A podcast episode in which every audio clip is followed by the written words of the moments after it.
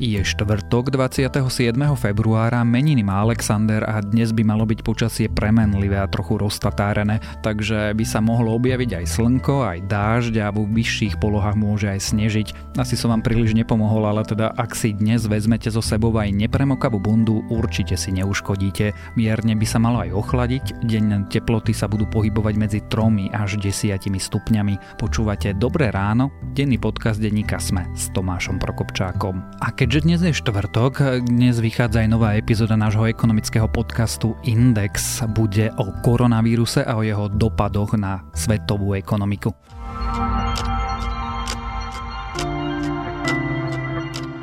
A teraz už krátky prehľad správ. Nové prídavky na deti nebudú. Včera totiž posledná schôdza parlamentu skončila skôr ako začala. Andrej Danko schôdzu totiž ukončil, keď plénum nebolo uznášania schopné. Vláda ešte predtým stiahla návrh na zrušenie diálničných známok. Zo skupenie Smer, SNS fašisti a Smer rodina tak schválilo len 13. dôchodky. Kočnerovo sledovacie komando nasadené na novinárov špehoval podľa informácií denníka SME aj niekto ďalší, kto si skupinu Petra Tota fotil priamo pri jej práci a identifikoval členov sledovacieho komanda aj autá, ktoré používali. Nie je však jasné, kto to bol. Do úvahy prichádza niektorá zo spravodajských služieb štátu. Vyšetrovateľ zastavil trestné stíhanie v kauze Rigorovský Andrea Danka. Polícia sa zaoberala údajným plagiatorstvom šéfa SNS. Teraz tvrdí, že nebol dôvod na postupenie veci a skutok nebol trestným činom. Komisia univerzity pritom už v minulosti povedala, že práca obsahuje časti, ktoré sú oproti zdrojovej literatúre mierne upravené, väčšina však vykazuje vysokú mieru zhody so zdrojovou literatúrou, miestami je zachované členenie kapitol a podkapitol pôvodných zdrojov zdrojov. Podľa novej správy Európskej komisie patrí Slovensko v Únii medzi krajiny s najhorším ovzduším. Dôvodom je kúrenie a domácnosti so starými kotlami, v ktorých sa páli hocičo, čo dotyčným príde pod ruku vrátane tuhých palív a odpadu. Mároš Ševčovič by mal dohliadať na plnenie dohody o Brexite. Slovenský podpredseda Európskej komisie tak bude úzko spolupracovať s Michelom Barnierom, hlavným vyjednávačom únie pre budúce vzťahy s Veľkou Britániou. Európska únia a Británia sa musia do konca roka dohodnúť, ako budú fungovať napríklad pohyb občanov či vzájomný obchod. A ak vás tieto správy zaujali, viac ich nájdete na webe sme.sk.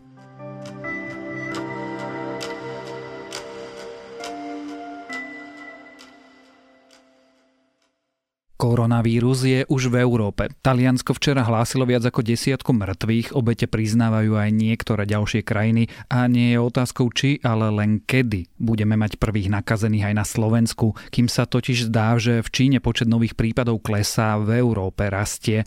Zároveň viaceré vedecké týmy testujú prvé lieky a vakcíny. Máme teda začať panikáriť, máme sa začať báť, čo by sme mali robiť, aby sme sa nákaze vyhli a ako postupovať v prípade prípadnej karantény a teda teda čo sú mýty a čo fakty o novom koronavíruse, sa dnes budeme rozprávať so šéfkou webu primár.sme.sk Zuzanou Matkovskou a so zahraničnou reportérkou denníka SME Ninou Sobotovičovou. Countries around the world are making contingency plans for a full-blown pandemic caused by coronavirus. As stock markets fall, cases are spreading further and further from the original outbreak in China. One case has now been reported in Brazil, the first in South America.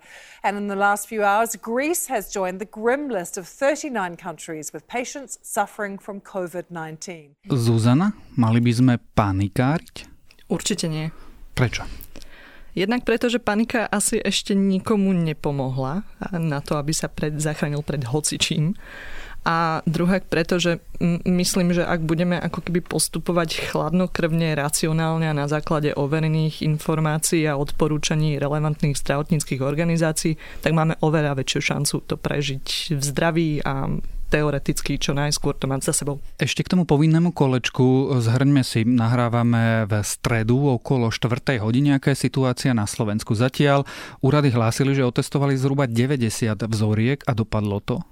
Dopadlo to tak, že všetky sú zatiaľ negatívne.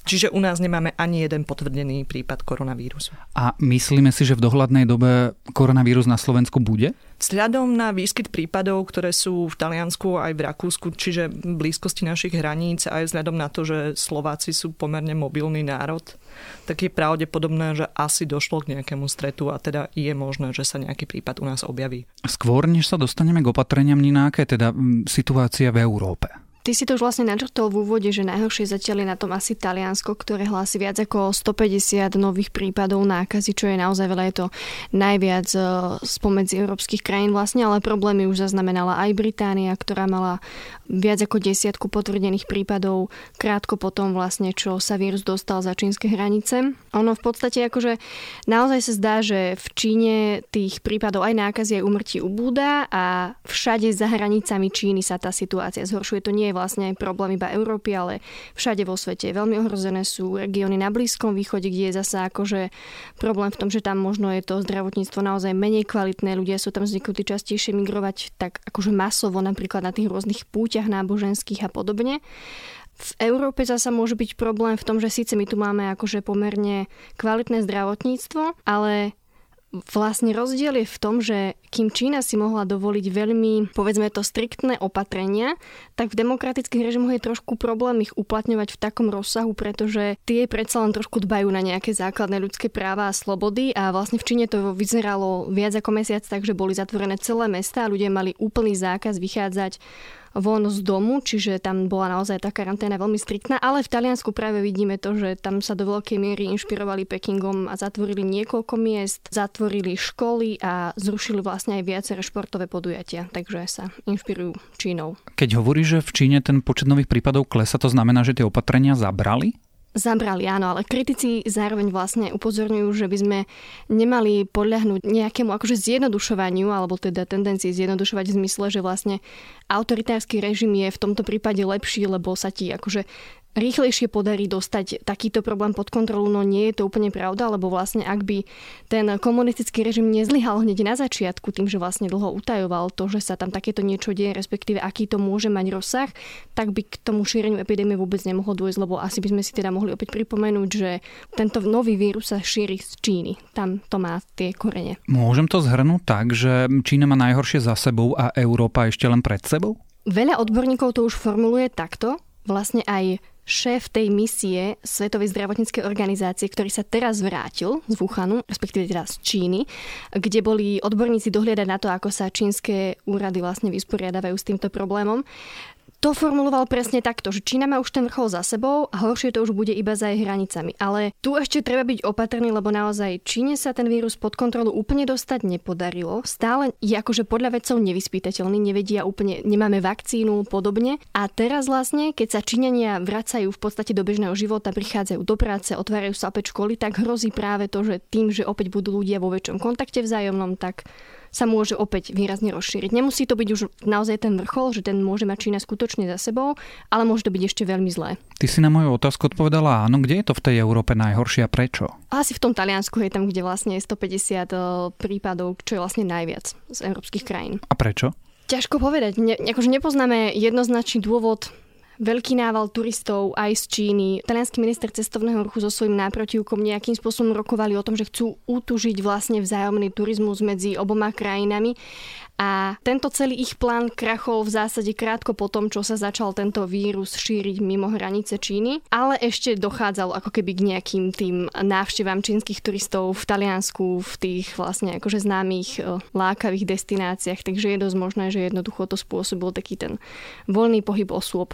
Zúska, ako sa vlastne ten vírus prenáša? Čo robí s tými ľuďmi a prečo umierajú? Prenáša sa v prvom rade osobným kontaktom s nakazeným. Kľúčovou cestou prenosu je vlastne, sú kvapôčky, ktoré unikajú z tela pri kašli alebo kýchaní. Keď sa človek nachádza približne tak asi meter od človeka, ktorý je infikovaný, môže sa stať, že teda skrz tie kvapôčky sa dostane vírus cez dýchacie cesty do jeho tela napadne bunky. Pravdepodobne sú to také riasinkové bunky v pľúcach, ktoré majú za úlohu vypratávať ako keby tie zvyšky odumretých púniek a neporiadok ako na štýl vírusov alebo peľových čiastočiek. A v týchto bunkách sa vlastne stane to, že oni po tom, čo sa v nich vírus rozmnoží, vlastne odumrú a zapracujú vlastne tie pľúce namiesto toho, aby ich upratali. Pravdepodobne to prebieha takto.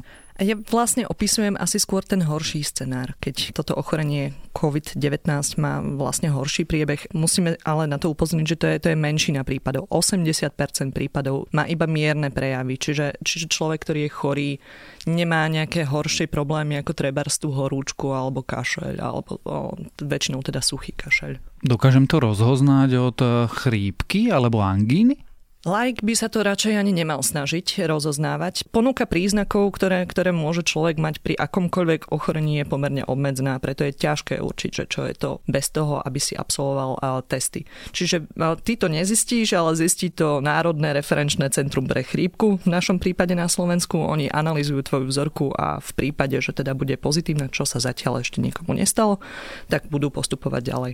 Dobre, ale ide jar, aj keď teda vonku tu už mesiac vyzerá, že jar tu už dávno je, teda obdobie práve chrípok a nádch. Ako ja to rozlíšim a viem, že teraz mám ísť lekárovi alebo volať si teda sanitku, alebo proste mám si 3 dní variť čaj a mm, nevymýšľať. Kým sú tvoje príznaky mierne? Tak by si vlastne nemusel ako keby ani naštevovať lekára, alebo väčšinou vlastne len si tíšiš tie prejavy, ako je napríklad horúčka, alebo ako je kašel. Čiže buď si len podporíš vykašliavanie, alebo si oddychneš. Väčšinou stačí ten oddych, aby si sa dal dokopy.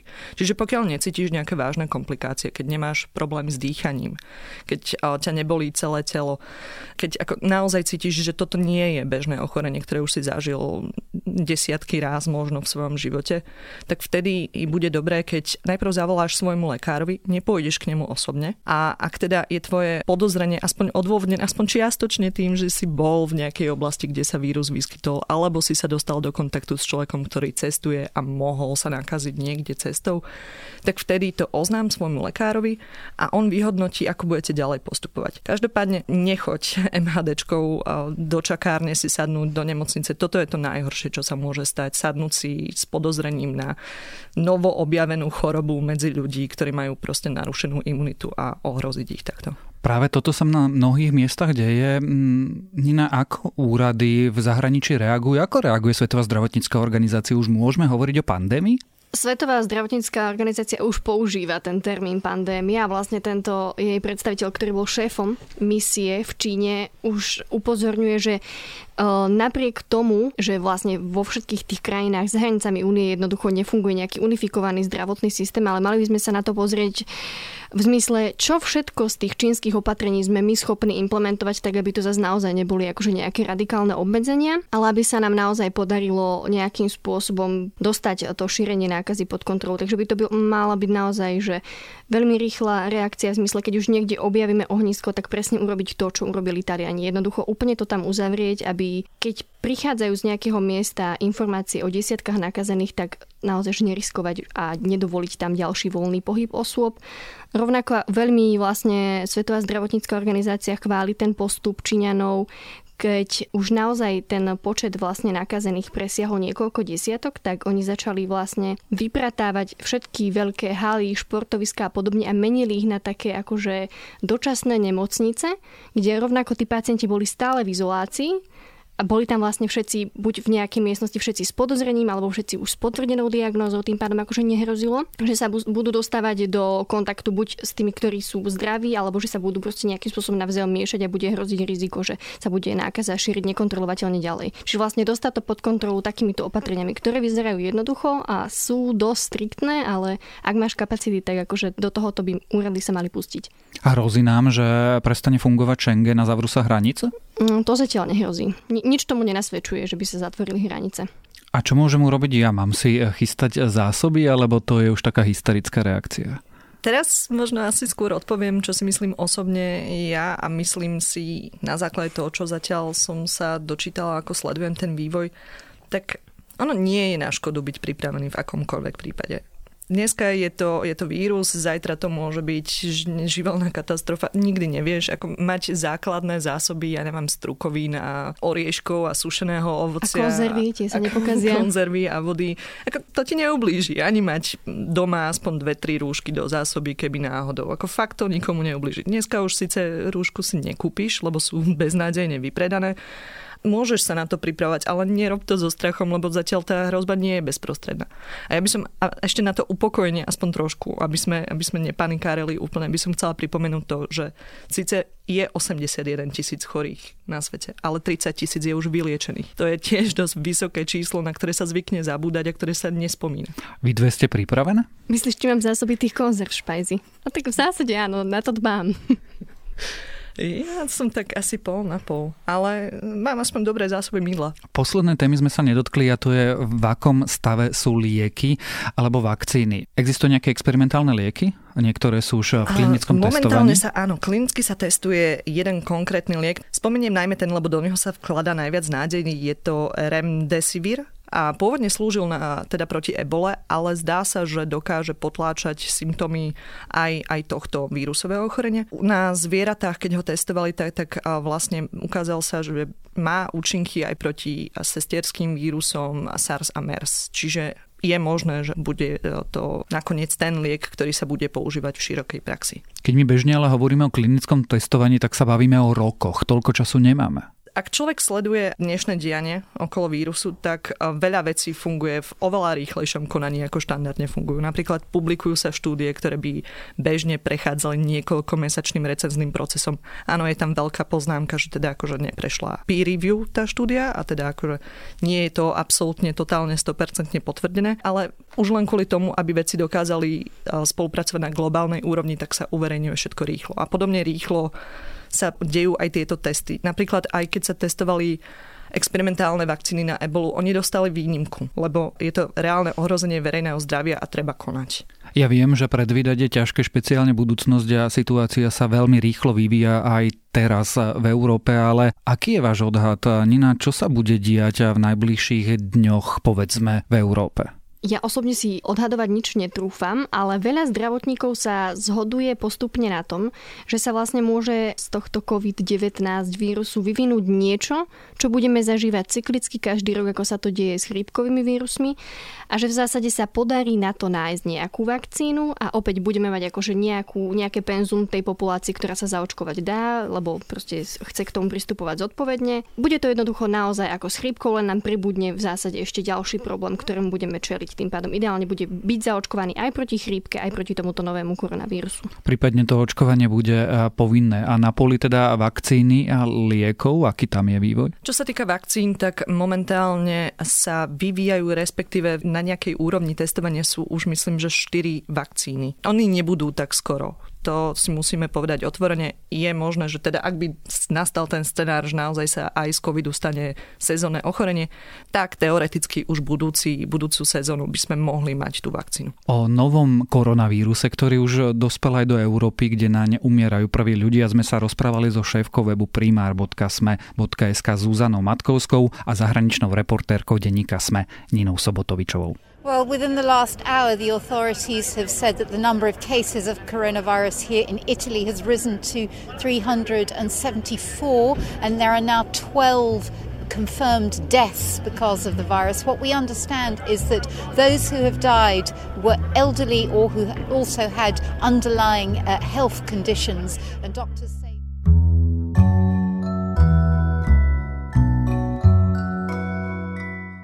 Dnes už máme moratórium, takže vám nemôžem priniesť žiadne politické odporúčanie, alebo vlastne môžem, odporúčam vám totiž výlet do starovekého Grécka, kde o voľbách a politike vraj, lebo stále nevieme, či žil, rozprával a myslel aj sám veľký Sokrates. A môjim dnešným odporúčaním je preto útorkový podcast Pravidelná dávka, kde sa Jakub pozrel na to, čo si mal Sokrates myslieť a aké poučenie si z toho vieme zobrať aj my dnes a prečo demokraciu potrebujeme chrániť. A to je na dnes všetko, želáme vám pekný deň. Počúvali ste Dobré ráno, denný podcast denníka Sme dnes s Tomášom Prokopčákom.